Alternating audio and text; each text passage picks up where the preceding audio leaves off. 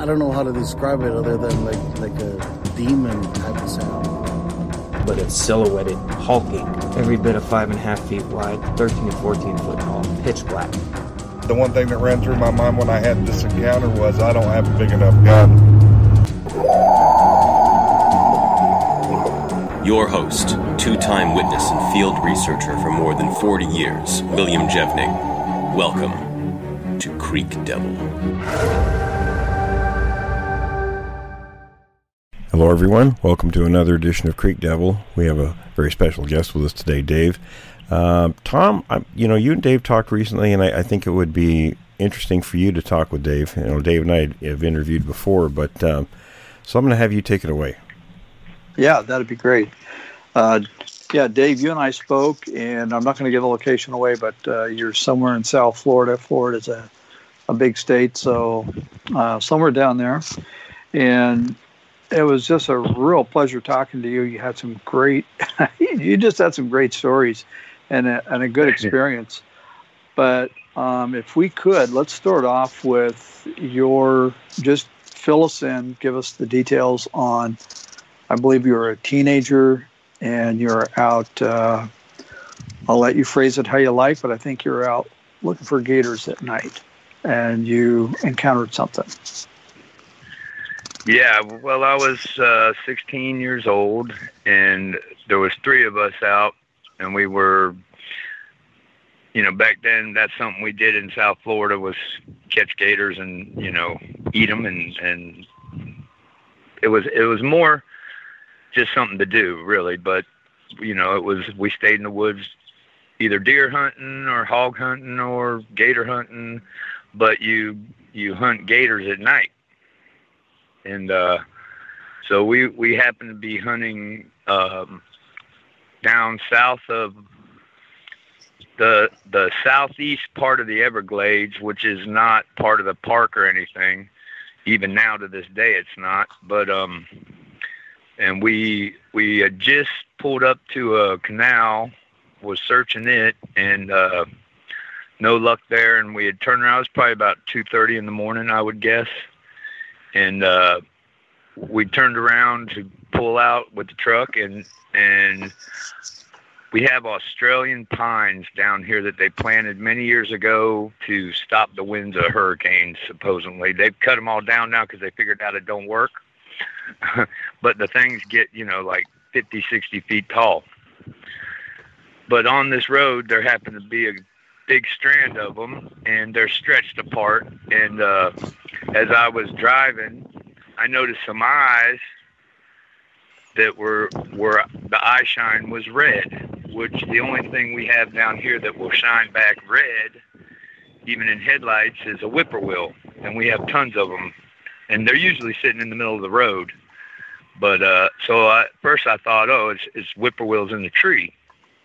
But as I got closer, it, it I saw a silhouette of uh, of a what I could only explain looked like a child that's at a park. How they will hang by one hand with their feet at the bottom of a pole and swing around.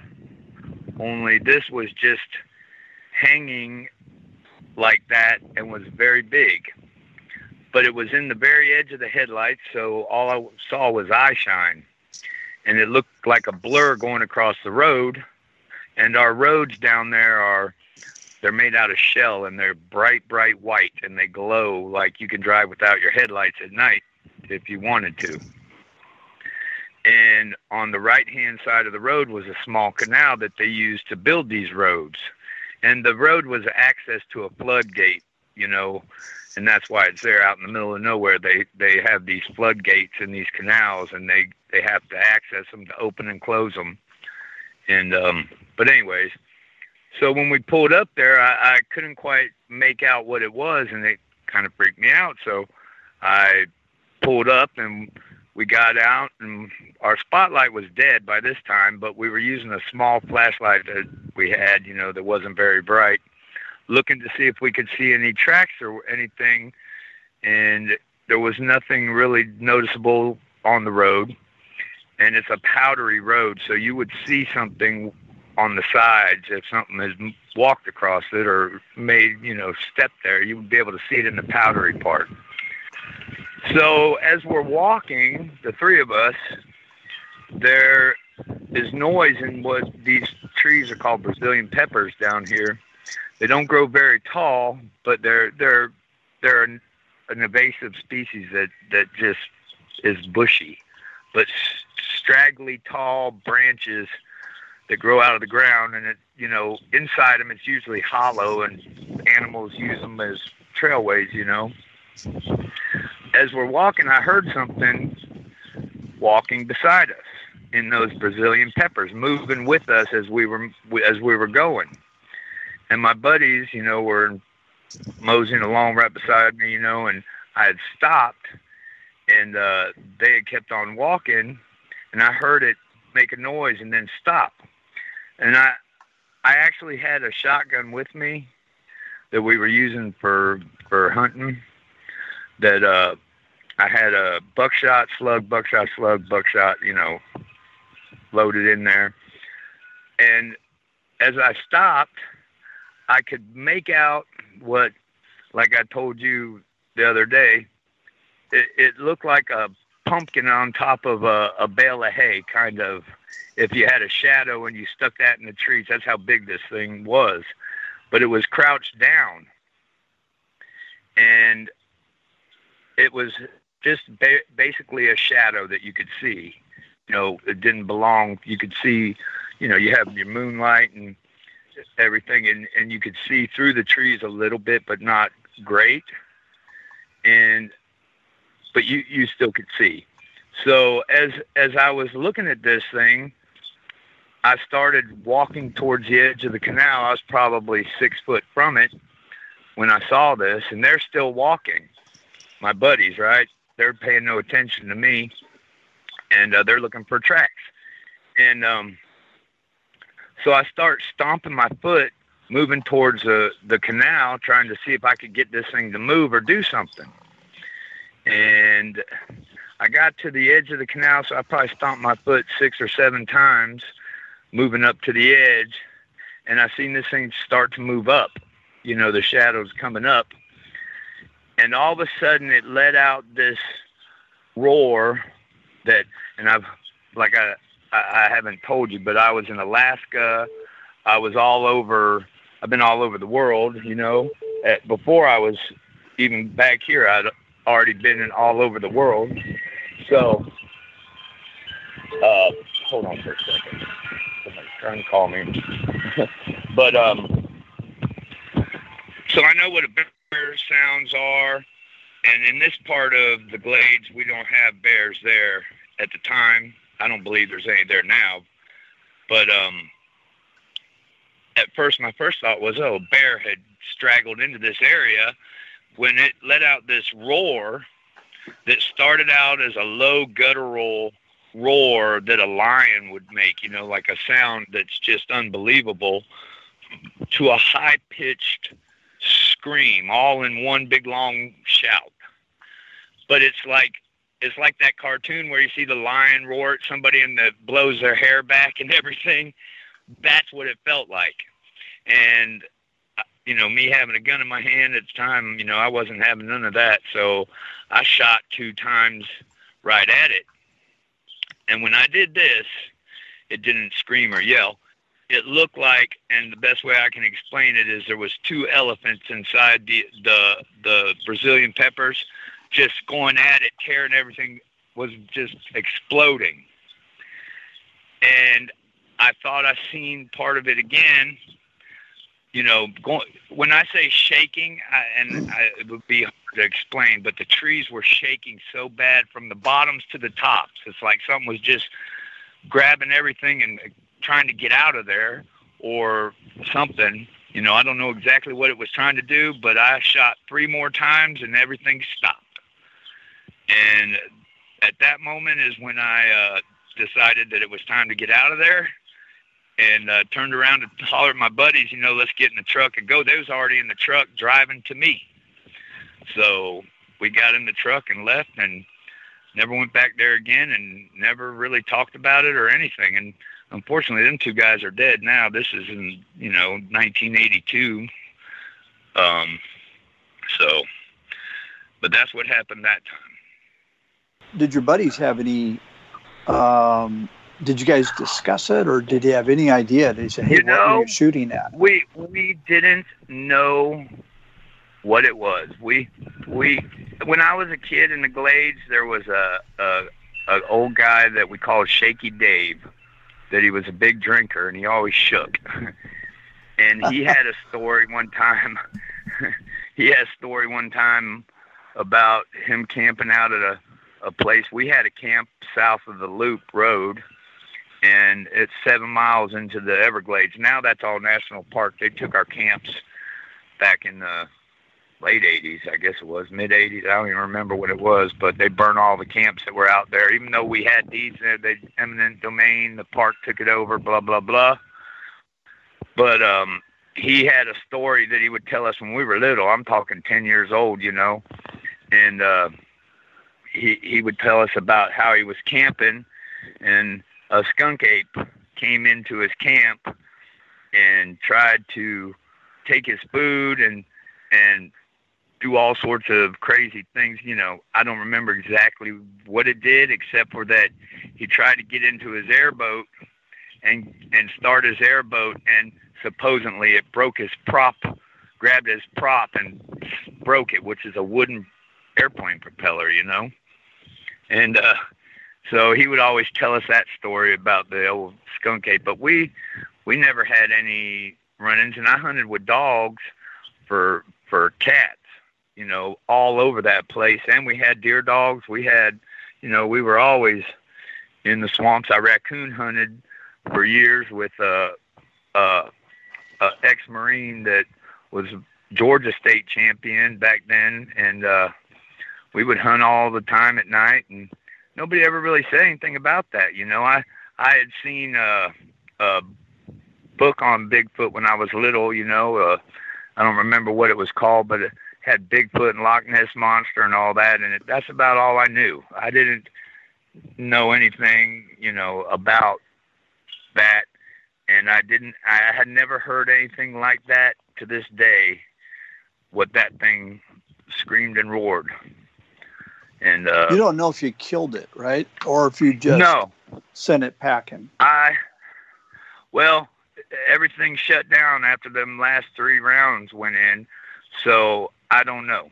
You know, would I think that I did? Possibly, but you know, I I didn't stick around. We never went back there ever again. I uh I went down that road one time with one of my buddies on three wheelers, and uh we made it about you know a hundred yards. The road's probably uh I don't know a mile long.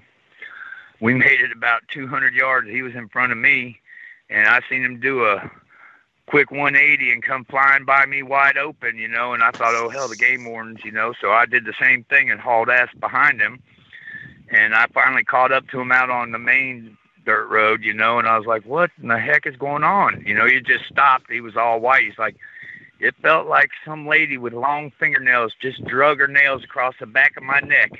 I said, okay, that's the end of that. I ain't never going down that road again. So, and shit, we was probably 18 at that time. So it was, uh, you know, it was just one of those things that we never really talked about it. It was never, it didn't mean anything to to me until you know later in life. Now I I, I could assume that's what it was, but you know back then I had no clue. but whoever your buddy was, he was he was having none of it, right?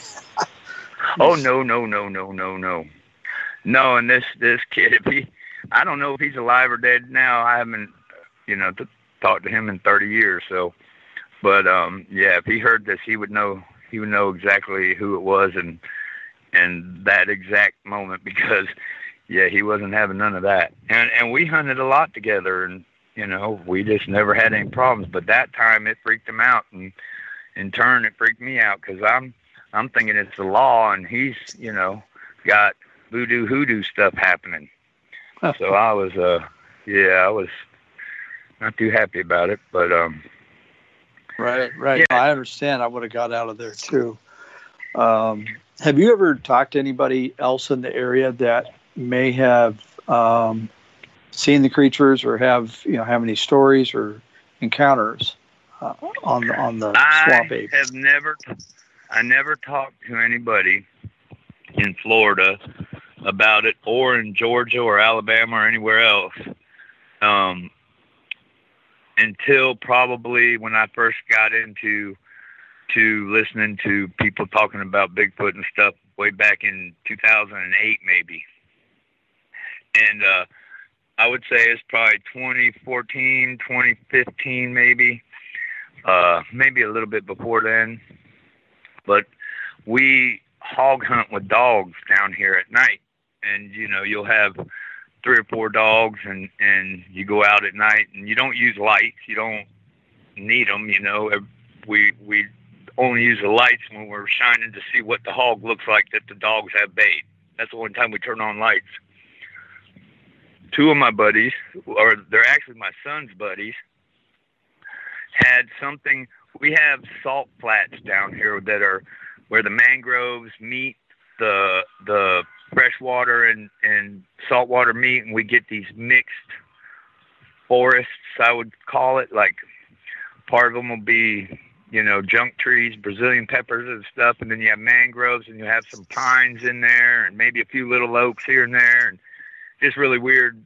But the hogs love these areas, and they they were I guess they were 19 years old, and they were hunting, and um, something screamed at them similar. What I did was I played the Sierra sounds separately. One of them was up in Georgia working, and the other one was here. And I called when the one boy told me about it. I played the Sierra sounds, and uh, the the one where the Ohio big, you know, I was playing them different sounds and I forget which one it was that he hit on, but he's like, "That's it." And then when I called the other, both of them's name's Cody, by the way. I called the other Cody, and I played the same stuff. He goes, "That's it." But what had happened was, some some guys will carry a little pistol in their back pocket. Not not many, but these these boys did, and and their dogs came running out of the mangrove section and took off towards the truck. And they couldn't understand why. And all of a sudden, something came through the mangroves, crashing through the mangroves, which it's impossible to walk in mangroves. Like it's it, it, you you have to bounce from root to root to root to root if you're going to try to walk through them. And it's a very slow process. Something came at them full bore and stopped and was screaming at them which these boys are big, tough boys. You know, they've been doing this stuff since they're little kids, and uh, so it freaked them out because they know what a bear sounds like. They know what a panther sounds like. You know, so they started to run, and and this thing was beside them in the mangroves. And now, when I tell you these, both these boys are probably six two and and six one and are fast. Whatever it was, stayed up with them in the mangroves, but stayed far enough to the side, almost all the way back to the to the truck. Which I'm not sure how many, you know, if it was a quarter mile, you know, what it was, but a good ways according to them. And uh, they got in the truck, and the dogs was already in the truck. so you know that's something that's happened down here that uh, I know of now, but um, not there's not a lot of people down here that talk about it. Uh, it's it's something that usually a tourist sees them somewhere, you know, and you'll see a a little report on it. You know, so somebody saw a skunk ape. You know, it's very rare to get locals to talk about them they do once in a while, but it's it's not something that people go around talking about. But I've hunted all of South Florida, Central Florida, North Florida, and that's basically the only experience I've had in Florida with that. Yeah, you know, I'm just a real quick comment. We had a another gentleman on. I think you know who he is. He's from South Florida. His name is also Dave, and he's encountered these things uh, down there as well. Um, and so, Dave, you had mentioned uh, correct me if I'm wrong. I, I think you had an encounter in Georgia as well. Can you tell us a Yeah, little bit I, about um, that one? I was I was hunting a set of railroad tracks, deer hunting. It was real early in the morning. You know, I was going. I was actually going to sit on a, a railroad trestle that bottlenecked where the deer would come right down the side of the, and go underneath this railroad trestle.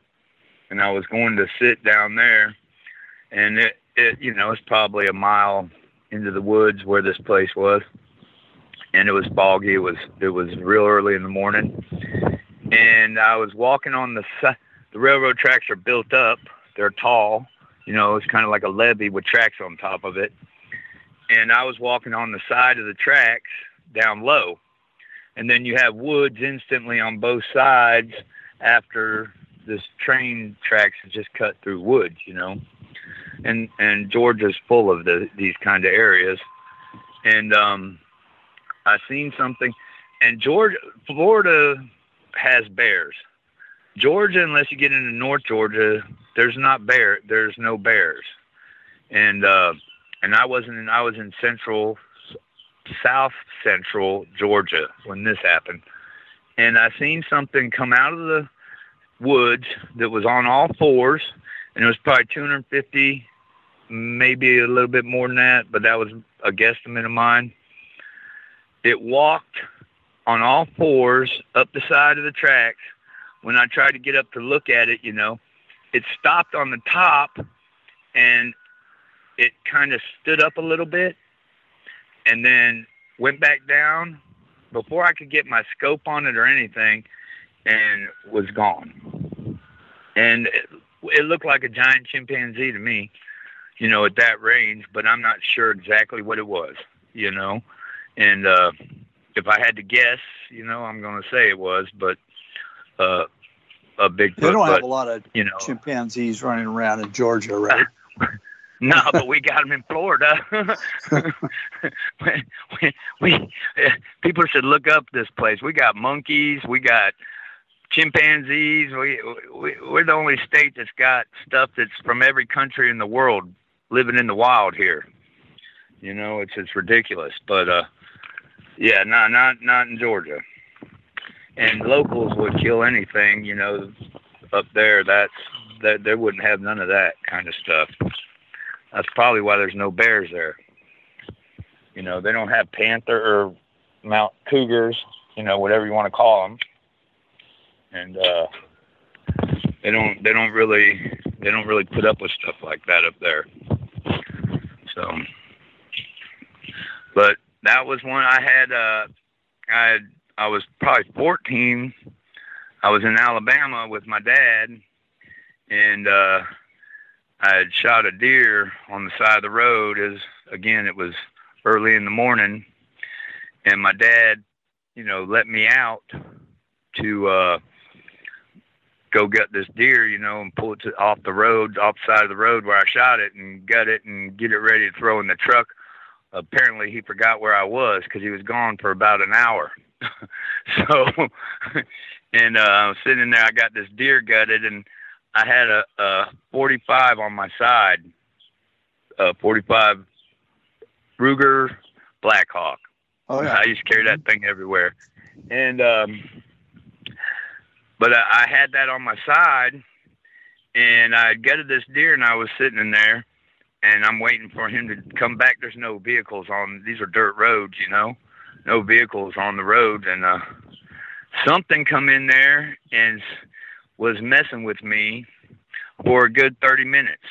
It would, it was breaking branches and, and circling me and, you know, and being 14 years old, I was a little bit freaked out, you know, and, uh, it never came in close enough, but I, I, as soon as I heard the first branches break, I had a gun out. So, you know, if I'd have seen anything, I'd have shot it. But, uh, yeah, and it did that. And then when my, my dad pulled back up, you know, the, it just stopped. It was, you know, it's like they can, it's like they know everything we do. you know, it's, it's crazy because I've been in the woods all over. I lived in Alaska, uh, California, you know, um, Texas, New Mexico. I lived in Greece. Uh, been to Hungary, Yugoslavia. I've been all over in the woods, and it's very rare that anything happens with those. And you don't see anything like footprints or or you know signs of them. Uh, although when you're hunting, like I, I personally live in a bubble when I hunt, and if you're not in my bubble, I don't care, you know, because I'm focused on what I'm doing, and so it would have to come into my bubble, and and then I would know. But I don't hear wood knocks. I don't hear, um, you know, howls uh, howls in the night. Uh, you know, none of that. I've never really heard anything like that. But um, yeah, it's uh, it's something probably that happens very rarely because these things apparently, you know, know exactly what we're doing and they steer clear of us. Our trails, what we do, you know, they know and they just don't want to be bothered. My uh, we were hunting turtles in North Georgia. We had permits to get a special kind of turtle and they only live in the little rivers and creeks up there in the mountains in North Georgia, and uh, and and I can say the city that we were staying right there at Talking Rock, Georgia, and uh, my son, who used to laugh at me every time I'd make jokes about Bigfoot or anything skunk apes, you know, tell me I was crazy. He was at this time he's probably 23, maybe, and we were there was three of us again, him and his best friend and me. And we were spread out in these creeks looking for these turtles. And my son had to go to the bathroom, and he he climbed up the bank of the creek, which it's woods all the way right to the creek. You know, it's it's in the middle of nowhere. There's no civilization around there where we were, and the weeds were probably waist high, and there was a little circle of sand in these weeds and he's hollering at me that there's a Bigfoot track. And I'm like, they have bears up there. And I'm like, it's a bear track. You're just looking at it wrong. Look at it. You know, he's like screaming at me, come, hurry, hurry, come. And I went to, you know, got up there where he was and got out and looked at it. And it was the most perfect Bigfoot track I ever saw because that's the only one I've ever saw in my life. And, uh, he took pictures of it and everything and it was probably 15 inches long, but it, it was like fresh. It was it had just happened, you know, and so he they were freaked out. They he he wanted to go back to the truck. He didn't want no part of that no more. You know where we were. Let's move to another area because he's thinking, you know, he all of a sudden now he's seen something, and he's got he's got so many phones over the years, and he's saved the SIMS card, but he can't find the SIMS card because I was telling I was telling him the other day when I talked to you that uh, you know see if you could find that because it he put his foot beside it, you know, and you could see how wide it was, and and it was just perfect. And there was no reason for, hey, nobody would have even been able to walk through there where we were and and think, oh, somebody's going to find this. You know, it wasn't a hoax. It was his perfect track and that's the only one I've ever seen in my life. So, but I'm not looking for them, you know, unless they were on a trail where the deer were, and I I wouldn't, you know, I'm looking at deer tracks and hog tracks or whatever I'm hunting. I'm not I'm focused on that, you know. I'm not looking off to the sides for Bigfoot tracks. So, you know, it is a uh, little different. It's it's yeah. a uh, it's a different feeling when you see um, Bigfoot tracks, especially if they're fresh ones and you think it's nearby. Um, it's just kind of an unsettling, unsettling well, feeling. Yeah, it's. Uh, I've never thought about it. I, uh, you know, I don't. I hunt at night by myself. I don't. I've never feared anything in the woods, and you know, it's not something I do to this day. I don't dwell on it or think about it because if they wanted us, they'd have had us a long time ago. The, you know, so it's I just don't think like that. But uh, I followed a guy that was a guide up in Canada, and uh, way back when he first started, and I would watch his videos. I thought he was a really good hunter, and he had some good stories. And it's howtohunt.com, I think, or I watch it on YouTube. But I got to thinking about it one day. I was like, this guy's been guiding, you know, for 25, 30 years, and it's in British Columbia and everything he's got to have some Bigfoot stories or something, you know, Sasquatch as they call them. And uh, one day, all of a sudden, he he just popped up with a, a Sasquatch story, and I was like, oh no, he didn't just do that, did he?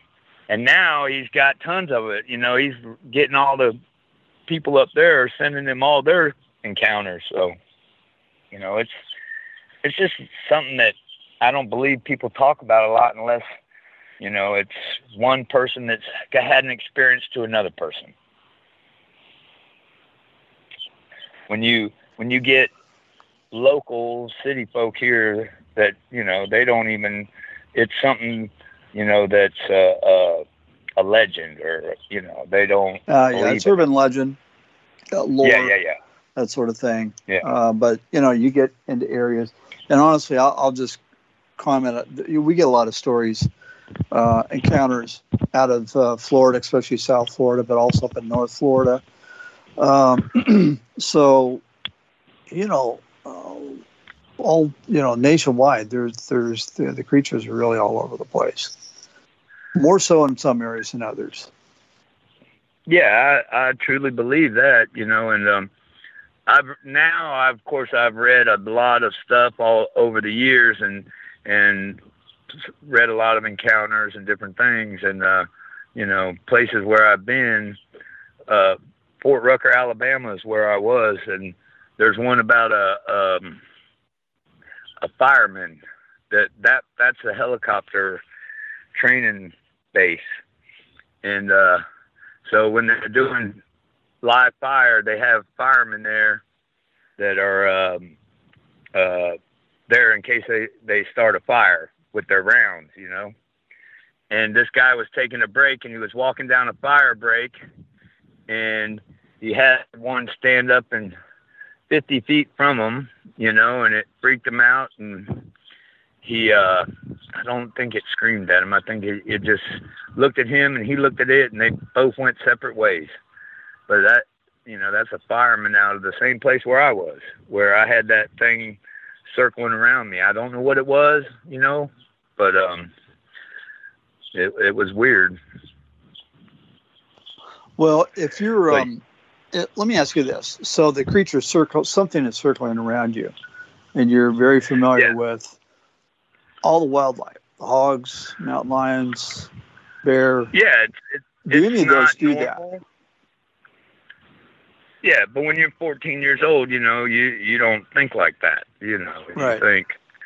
Um, but I'm it, talking about the behavior behavior of any of the oh. standard pr- uh, predator animals or any of the animals well, there. Does do any of those do that? It, it would be trying to scare me off of it. Listen, I I, I was hunting uh, uh, a wildlife management area down here with bows and one of the guys I was hunting with shot a hog, and the panther come in and took the hog from him. you know? Okay, right. So he heard he heard him squealing when he was dying. He was right there. He just came in and drug the damn hog off. You know, uh, I'm I know people out west and up in Alaska and stuff when they kill something, you know, they have to watch out because bears will come and and steal their stuff, and you're not allowed to kill them when they do that. Apparently, they're allowed to do that. you're not allowed yeah, to shoot well, them unless they're attacked. I, I, my understanding, Will, maybe you can comment on this. Uh, it's kind of gotten the point in a lot of areas where actually a firearm is sort of the dinner bell for uh, for bear for yeah, bears. Yeah. And, yeah, for grizzlies for sure. Yeah, yeah, that's what. Now down here, that don't happen. You know, that's very rare. You you talk to people and people don't think there's bears in Florida, you know, and you'll hear people say, "Oh, there's no bears in she there's big bears in Florida." Like I was telling Tom, uh, you know, our, we're second in in the United States with 780 pounder killed right here 30 miles from my house on the road, hit by a truck. So, if you don't think a 780 pound black bear is big, let me tell you. And they're, I make fun of them because the the male bears here are really big. You know, I've seen 500 pounders numerous times, but their bodies in proportion to their arms or their their whatever you want to call them, their legs uh, their legs are very big, their front legs especially, compared to their bodies. You know, because they're always digging and you know rooting stuff up here. They're not. They're more omnivorous, and uh, the cats here are the ones that you know take your deer and your hogs, but but the bears here they'll eat your garbage. you, you know, we have bears right here where I'm at in our come into our neighborhood and get in the garbage if you put it out sometimes, you know. So but yeah, that it's it's a predatory thing of trying to scare it'd be like a pack of wolves trying to scare a bear off a kill so they could eat it. You know what I mean? Yeah. Well, that was kind of where I was going with this was um, it's not normal. You're not going to get a, and I just wanted your thoughts on this. Neither a mountain lion nor a bear nor a hog is going to do that circling. Uh, no. What uh, that's un, unusual and uncharacteristic. Yeah. Yep. Yeah, it's not something which and snapping little twigs and and you know letting you know they're there, but they're not you know making themselves visible or or you know letting you know their exact pinpointed area. You know what I mean? In other words, he knew I had a gun, which I believe truly all animals know when you got a gun. If you're close enough to them, they can smell them. So there's something with guns and animal. You go in the woods without a gun, you'll see all sorts of stuff. You put a gun on your side, you'd be like, where'd everything go? what happened? You know, it's uh, but these things definitely know. And yeah. um, well, you know, I don't. Know, you, you you made a good point. It's uncharacteristic. Uh, both predator yeah. and prey are their existence, their survival is based for different reasons, is based on stealth and this is the right. polar opposite of stealth. Yeah, it, it, I mean, I'm out in the middle of nowhere, and I got a dead deer that I just gutted, so you could probably smell it a mile away if you're a, you know, a, a dog or a bear or panther or whatever it was. But this is Alabama. You know, we had wild dogs that we had problems with, but there was no bears, there was no cats. You know, there was none of that there and this, this is probably what 78 77 78 79 maybe so yeah it's uh now you got coyotes everywhere we didn't even have coyotes in florida back then now we ate up with them you know so it's uh it's amazing what these animals have done over the years you know and you see these people with uh there's no cougars here, and all of a sudden somebody catches one on a trail cam somewhere, you know, and oh, there is one here, huh? You know, so it's, it's kind of weird. Well, and I just read in the news, unrelated to our current topic, but apparently in uh, I don't know if it's just South Florida or all of Florida, there's now a bounty. I think it's the Florida know, Fish and Game or DNR, whatever it is, on the uh, pythons. Oh yeah, yeah, we hunt them. I've been down there quite a few times in the glades with my son, and you know we go down there and just something to do.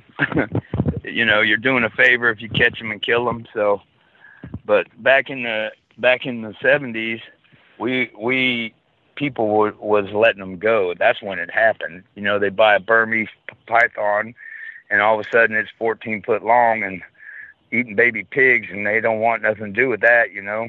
So they would just, oh, I can't. I lived on a out in the country here for 15, 20 years on the end of a dirt road, and people let more cats and dogs go.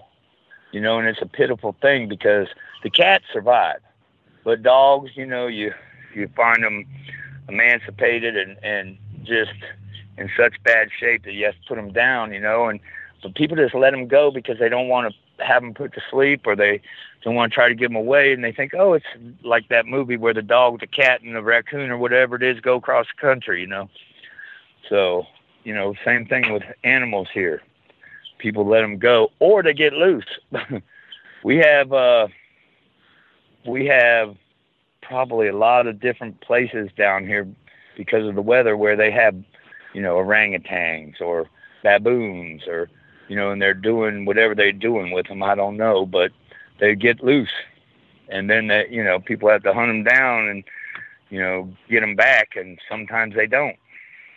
And uh, people spot people have spotted chimpanzees in the woods. They've spotted you know other things, but you know it's a baboons down there in the glades. Apparently, I haven't seen them. I haven't been down there in years, but uh, apparently there's some baboons down there now.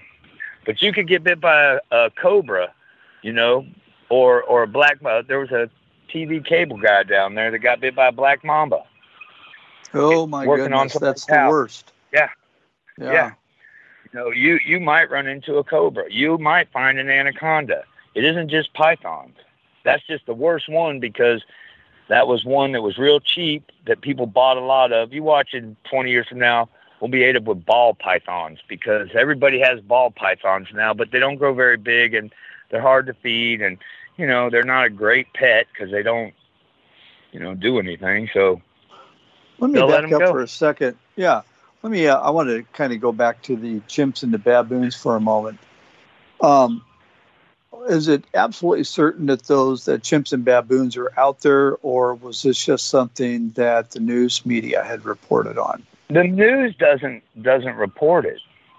It's it's it's only you'll only have to look at a, a a local town and find a report about it. But we hear about it, you know, once in a blue moon. Somebody sees their deer hunting and they have a chimpanzee run across the road in front of them, you know, and uh, you're not going to find them, you know. And the baboons in the glades, you can forget it. It's just like the pythons. If they ever get a hold, you know, and they had a, a testing facility. What they were doing on them, I don't know. But my buddy's mother was one of the the people that took care of them there because, you know, she had uh she would bring home baby baboons and and these little things would run around in diapers and let me tell you what that was the most annoyingest things because she'd go in the back bedroom and them things just start messing with you and these are little teeny monkeys you know with diapers on them right and they start messing with you sticking their fingers in your ear and poking at you and as soon as she come out they were angels you know it was crazy but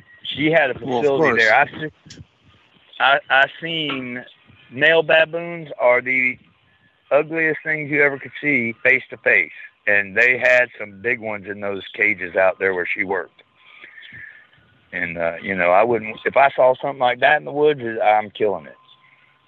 But you know, it's that thing where people, you know, they look at a a, a big humanoid thing that's full of hair, and they don't know if it's part human or not. You know, I could see their point of not killing it, but you see something ugly like that, a baboon, let me tell you, a hunter would, you know, fix that problem. But you don't see them. They steer clear of you. So like these pythons, you know, these guys hunt them every night. They're they're out there. We go when we go down there, we'll run into 20 guys, big racks of lights on their trucks. They can see 75 yards in every direction with these big light bars they got on their trucks, you know, and they they got five people looking for snakes, and they might catch one, maybe two, Right. you know. So, and and what do you think about uh, going back to the chimps and the baboons? So, those are primates. Um, and Right. people report seeing those. I, I'm really curious if there's a chance of misidentification. And if, especially no, if there's orangutans. Okay. Well, even a, even an orangutan, I don't know. We got this place called Monkey Jungle down here, and if you ever visit that place, you'll know why these things are nasty. but they ain't that big. Orangutans are, you know, the same size as a woman. You know, five foot tall. You're lucky. They're wide and they're they got long arms. Chimps are even smaller. You know, gorillas. What are they? Five foot five, maybe five foot, something like that. It's not the same. These these things that people are seeing are huge. You know, they're seven foot tall, eight foot tall, and and I'm going to be the first to tell you that I've heard more stories of 14 foot alligators, and I get there and it's nine foot. You know what I mean? And Mm, here's a here's a here's an exact example. My buddy and me was hunting probably three years ago, and he's got an AR on him, right? And I'm in front of him. I I might have had my 30-30. I don't remember what gun I had. And we had a bear, a mama bear, stand up in front of me about 30 foot, and she had two cubs underneath her. And my buddy's, you know, 20 feet behind me, and I just threw my hands up to her, you know, and I was like, "Hey, bear, get out of here!" Right? And she seen me, and she was standing up instantly. Once she seen I was I was a person, she was gone. No problem. I didn't want to have to shoot her, but that's what would have happened if she'd have charged. But she's 30 foot from me with two cubs underneath her, and she was gone. So I turn around to my buddy. He's not a woodsman, and and he's telling me he's like, "Oh my God, did you see that thing was seven foot tall, and it probably it probably weighed 400 pounds." My buddy weighs 360 pounds, and he's six foot two. Right? I said, "Boy, you outweighed her by probably 110 pounds, and she's about five foot tall, if you're lucky." you know. But he seen a seven foot tall bear that weighed four or five hundred pounds, you know. But he's not used to the woods, so you, you get what I'm saying. It's people misidentify things, sizes and and you know weights real easily. Sure, sure. But you get a, you get a guy that hunts religiously all his life. He's going to be able to be really close to what the heights weights and everything. You know, he'll be able to tell you what a deer weighs and how many, how old he is. You know, and different. It's the same. It's, it's very different for people that are in the woods all the time versus people that don't go in the woods. You know, hiking up a trail. But you're saying that the experienced woodsman out there would know the difference between a seven foot uh, bipedal hominid as opposed yes. to uh, yes. chimp or, or orangutan yes. or something like that. Yes. There, the, there's only one picture I ever seen out of Florida, and it was right up here by us. Uh, probably it's probably an hour north of me, and the lady sent a. The, she had something stealing oranges. She would buy oranges to send up north to her, to her relatives and stuff, you know, and she would stack them on her back porch and something was coming in and taking her oranges. So she goes out with one of those cameras, disposable cameras w- with a flash on it, and holds it up over the palmettos and takes a picture. And that's the one that everyone goes, oh, it's an orangutan. Oh, you know, if you look at an orangutan, that's not an orangutan. Now, if I if I was going to say exactly what a skunk ape looks like up close and personal, that would have been it. And she sent that to the police up there and said, listen, you guys got a, a orangutan loose and, uh, you know, please do something about it. Well, it's not an orangutan because A, it's squatted down and it's bigger than an orangutan and you can see its legs and its arms and everything. But, you know, she just happened to stick that camera up over the, the palmettos and flick those pictures. Wonder what she thought when she got those developed. You know, You I saw that you can see picture. Eye shine. Have you seen it? I, I have definitely seen it. I thought it was interesting. And I don't recall, I don't know. Um, are you aware if uh, any biologists or primatologists or anybody has analyzed the picture and, and uh, Yeah, well, they have, and and there was a I don't know her name. It's been a while since I've read all this, but uh, there was a lady, a biologist, that said it doesn't look like an orangutan, you know, and then you had a cryptozoologist. What's his name? Oh gosh, ah, I can't remember his name now. He's famous. I don't remember. Is it Loren Coleman? Maybe, who apparently found the, this lady's anonymous. She sent that to the police. Not somebody found out right. more Right. information. But you know, the lady told them what it was doing, coming and stealing the oranges, and you know, and she did that with the camera, and it didn't come no more. And I don't, I don't know all the stories that go along with that one. But if you look at that picture, and you analyze that picture and, and look at it up close, you'll see a leg and an arm, and it's big. You know, it's it's good seven foot tall probably if it was standing up because you look at those palmettos, they're really thick, which means they're older and tall, probably five foot tall, you know.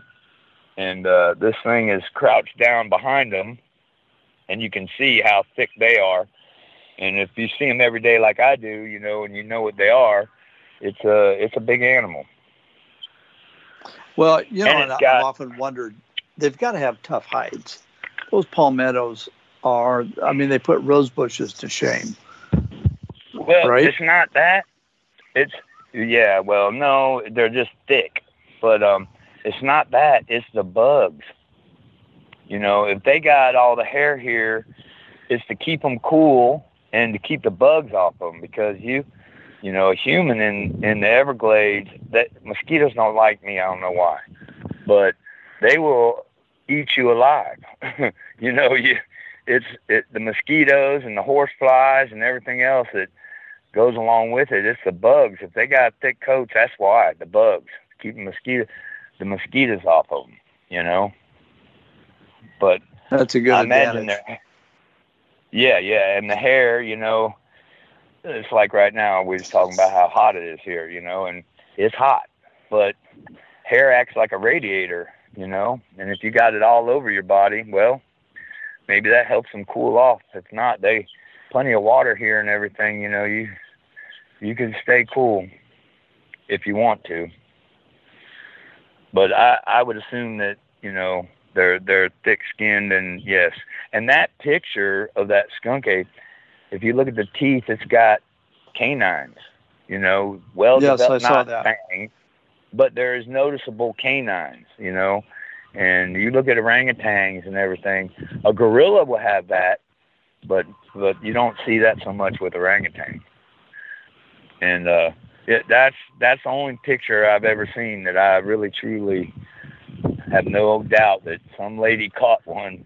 You know, and I've heard I've heard people up there that live way out in the middle of nowhere. You know, we have we have subdivisions that'll just pop up in the middle of the woods. You know, and they don't go out at night because there's something that comes up and down their streets making noise and getting in the garbages. And the first thing you think of is bears, but they're saying it's not bears. You know, and uh, there there's all sorts of little chatter about things. It's just people don't report it to the news, and the news really don't care unless you know it's something that they could really hype up. You know, if uh, Agreed. if they if they you know could there was some guys in Mayaca that stopped on the side of the road and you can look it up and you'll see like 20 people taking pictures and there's something out in the middle of that prairie that doesn't belong you know? And but you never heard about it. I, I got it on YouTube and watched it you know? But you got 20 people stopped on the side of a road taking pictures.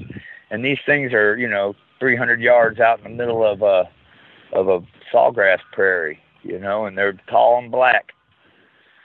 You can't really tell in the video because you know nobody has uh, uh, professional equipment with them, you know, and so that's probably part of it. You try ever try to take a picture of an animal that just talking about that bear. My buddy has has his iPhone in his backpack, you know, and I was like, "Where's your camera? Bob, where's your phone?" He's like, "It's in my backpack." I was like, "You could have took a picture," you know.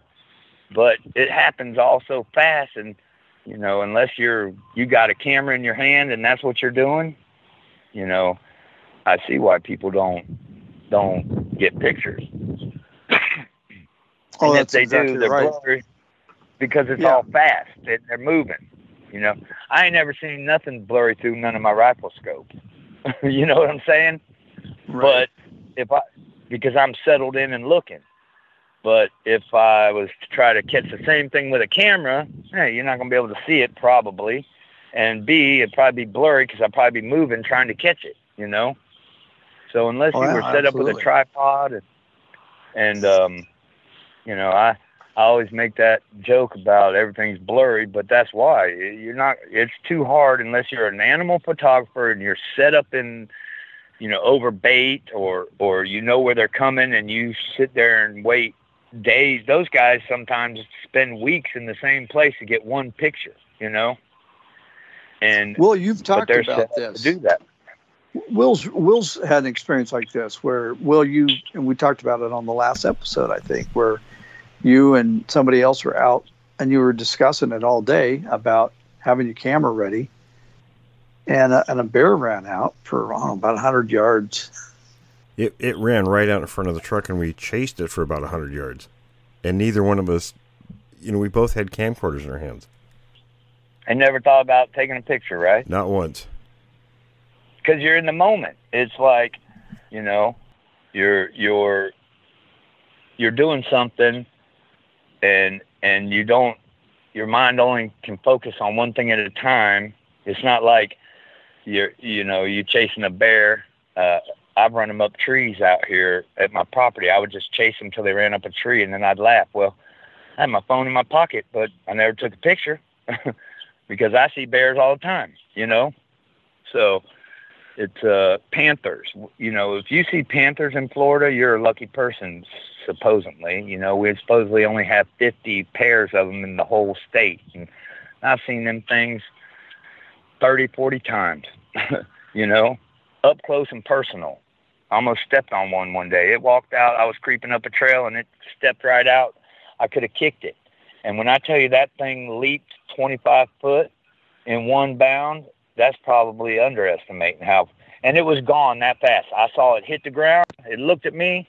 I had a gun in my hand. I wouldn't have shot it, but you know, and and boom, it was gone that quick. You know, and uh, you just don't. There's no time, and especially if you saw something that's seven or eight foot tall and weighs, you know, six, seven hundred pounds, got shoulders four foot wide, and a pumpkin head full of hair, no, you're not going to be thinking about taking a picture. Most people will be thinking about which way are they going to run, because I don't want to run you over if you're beside me. So which way are you going? You know.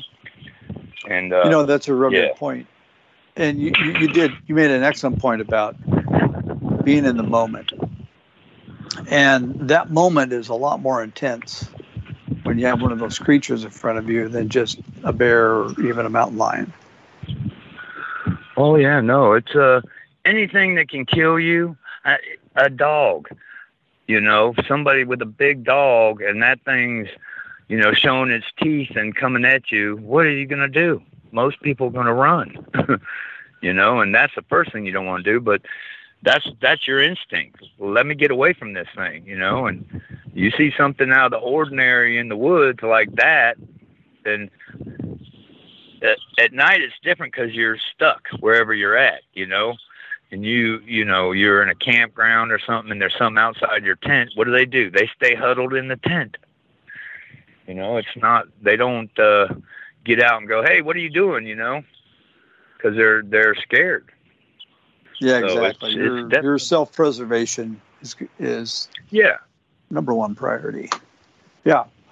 Right. Um, so you've you've uh, you had this encounter down in in Florida, and you had one in Georgia. Um, and I can't remember, but we had briefly spoken, and you had said that you were up in Alaska. I don't know if you said you had encountered Yeah, one. no, I, I, I, uh, there was a time when the the military digs foxholes, and and I was young, but I stayed in the woods. Like my parents gave up when I was about eight.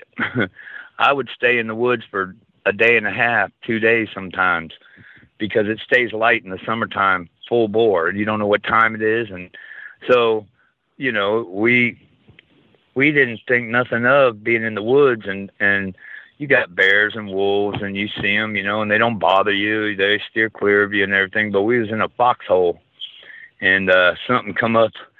The, the military built these foxholes and we were playing in them with BB guns. and there was two boys with me. We were all probably eight years old. And uh, something stuck its arm in front of us in in the turret of the foxhole where we could see and it wasn't a bare hand, but it was full of hair, you know. And we freaked out, and I don't remember exactly what we did, but we got out of the foxhole. But by the time we was out of there, it was gone, you know. And uh, but now, was this in the daytime or you- this uh, nighttime? Oh yeah, no, it was well, it was in the summertime. I I can't tell you if it was day or night because it never gets dark there. So I don't remember, you know, it, when I say it never gets dark, it never gets dark. So you can play Right. in the woods or outside. Your parents are sleeping. They put tinfoil on the windows, you know, so that they can sleep. And you know, kids just we just this is 1975, you know, 74 said we just run amok. But um, yeah, that's that was the only thing. And I mean, I I had a bear. I was fishing in the river with my dad, and I had a big brown bear walk right down beside me. I I probably didn't even come to the top of his his below his shoulder is how big this thing was. They had the evilest eyes to look into you ever want to look at. It, they're just evil looking, you know. They had those red eyes. It's like, ugh. But this thing walked right down beside me and started doing his thing in the river, and he was 15, 20 foot from me, and I'm like, my dad's, you know, 20 yards from me fishing, and I'm freaking out, and he's just holding his hand up like, don't worry, don't worry, you know, and yeah, it, it never bothered me it's amazing. Those, you know, you got all those people up there, and how many times do you hear somebody getting killed by a brown bear up there? You know, they just don't bother people. We're not tasty to them. So, you know, it's uh, certain animals just don't bother us. But and these things apparently don't either, or we would be on the hit list. You know, if they're that if they're that big, that strong, you know, there's no way a human without a gun stand a chance. You know, and you've heard stories of back in the pioneer days where people go and hunt them down and they got 18 men and this thing waylays them. That's a that's out of I think Georgia or North Florida, where it was doing something and they put a hunting party together and it ended up tearing up half the guys. It's a story. I don't know if it's true or not or where it came from, you know, but I read it. And only like two of the guys out of the 18 made it back and they said that it was dead when they left, but they weren't sure, and it had killed all of them when they were shooting it. And then, mind you, they got black powder rifles back then that, you know, were, weren't comparable comparable to what we have now, but you know, still very effective. Uh, well, Dave, listen, yeah. we're I think we're running a little short on time, and I really appreciate this. Uh, a great, great encounter, great story. Really love the one about going down there and gator hunting. And encountered this thing. Um, so we're uh, we're about to wrap it up. But do you have any other questions for us before we go? No problem. No, I'm I'm good with everything. I was just uh, glad to talk to y'all. Dave, we haven't talked to you soon enough, but uh, definitely appreciate you doing this. Yeah, no problem y'all holler at me anytime. We'll do. Absolutely. Available. All right. Before if we... I hear of anything, I, will let you know. All right. We, we appreciate that, Dev. And uh, before, yeah, no problem. Before we move on to the next segment, I, I do want to mention that the next segment is with Pam Pierce. We interviewed her before, folks, so this is a different interview. It's not the same one. Just wanted to mention that before we get into that. So, everyone, stay tuned for that after the break.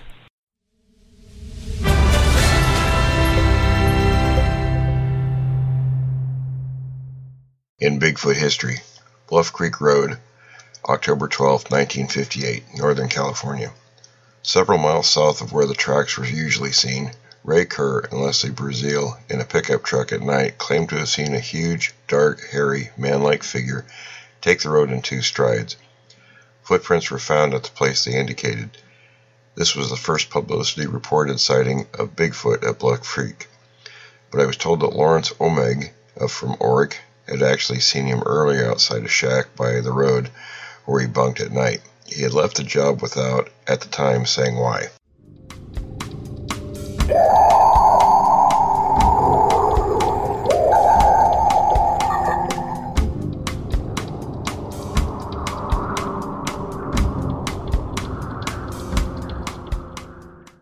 Preliminary description of the external morphology of what appeared to be the fresh corpse of a hitherto unknown form of living hominid.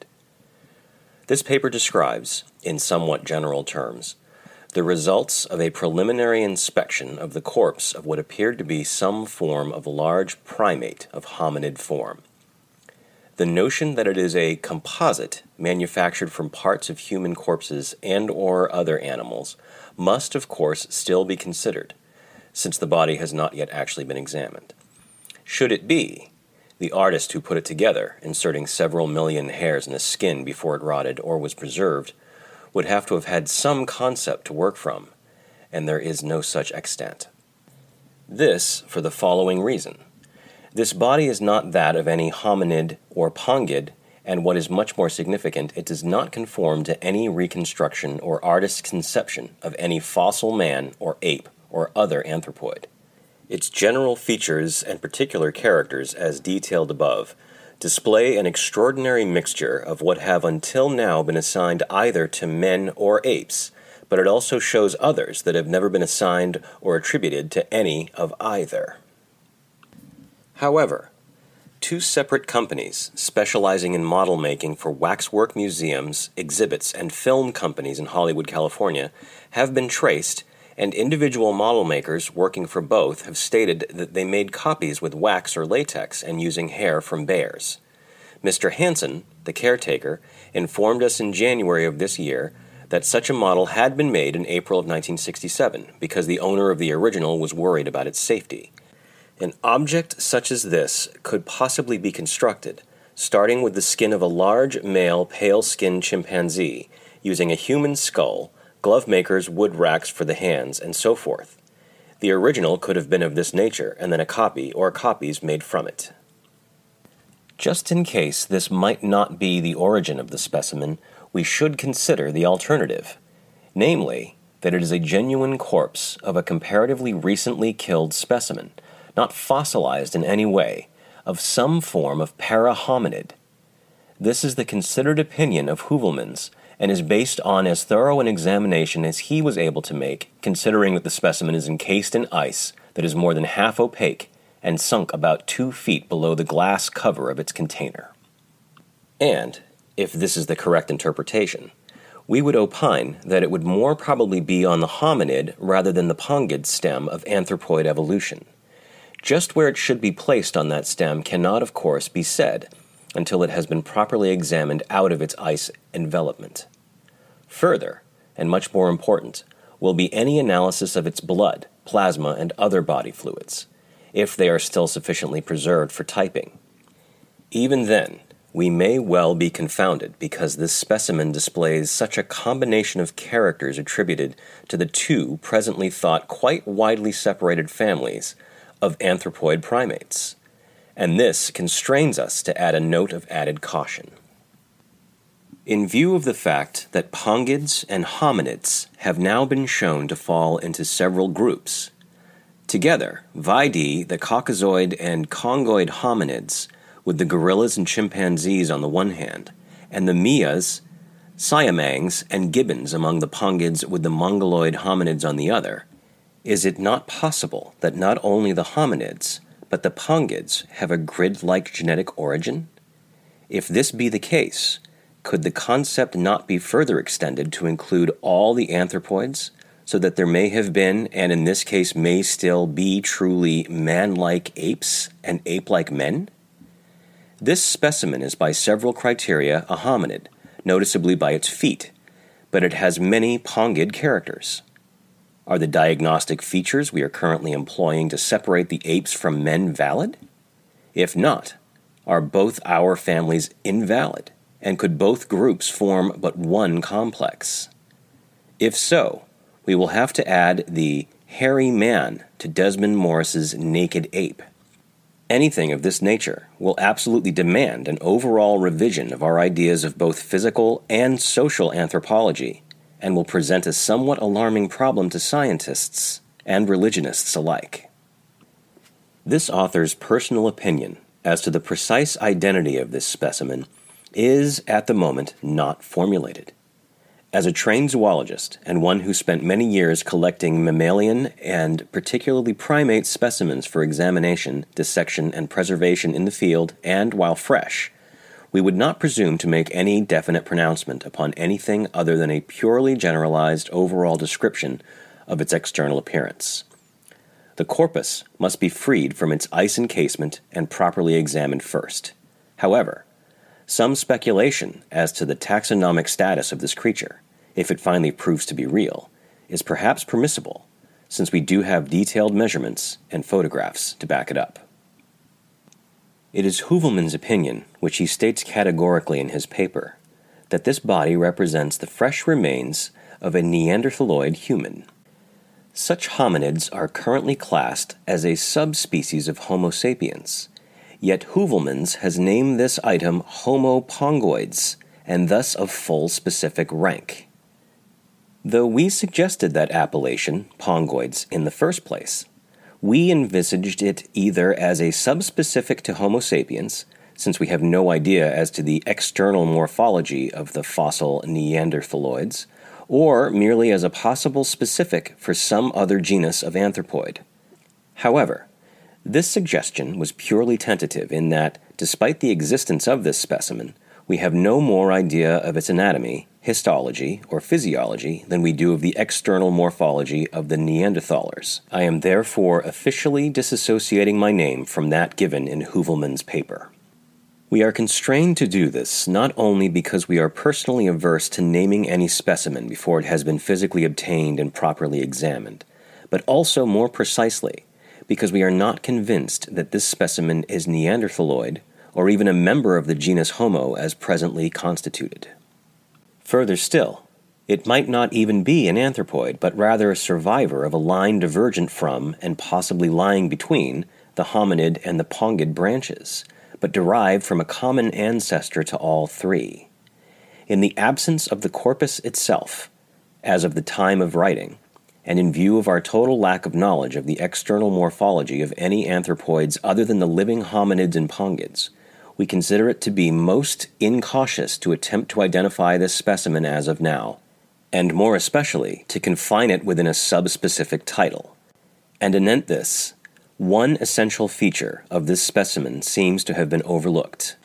What can be seen of the conformation of the face, meaning the front of the head, in no way conforms to any known fossil hominid, apart from the juvenile Australopithecus, and particularly to that of any Neanderthaler of comparable size. There is no prognathicism, virtually no brow ridges. The forehead does not slope acutely. The two teeth that can be seen are infantile.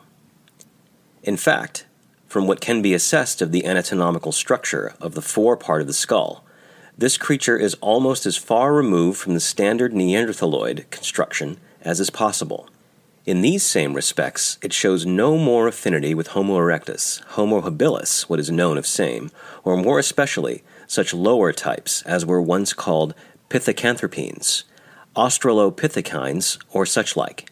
In fact, if it does prove to be a hominid, by whatever criteria may be decided upon to define that family when and if it is examined, it might well be called Homo pongoides, but it most certainly should not be assigned to the Neanderthal race or complex. Our final conclusion, therefore, is that the specimen we inspected was that of a genuine corpse as opposed to a composite or a construction, and that it is some form of primate. We would categorize it, as of now, as an anthropoid, but whether it is a hominid, a pongid, or a representative of some other previously unsuspected branch of that superfamily, we are not prepared either to say or even to speculate.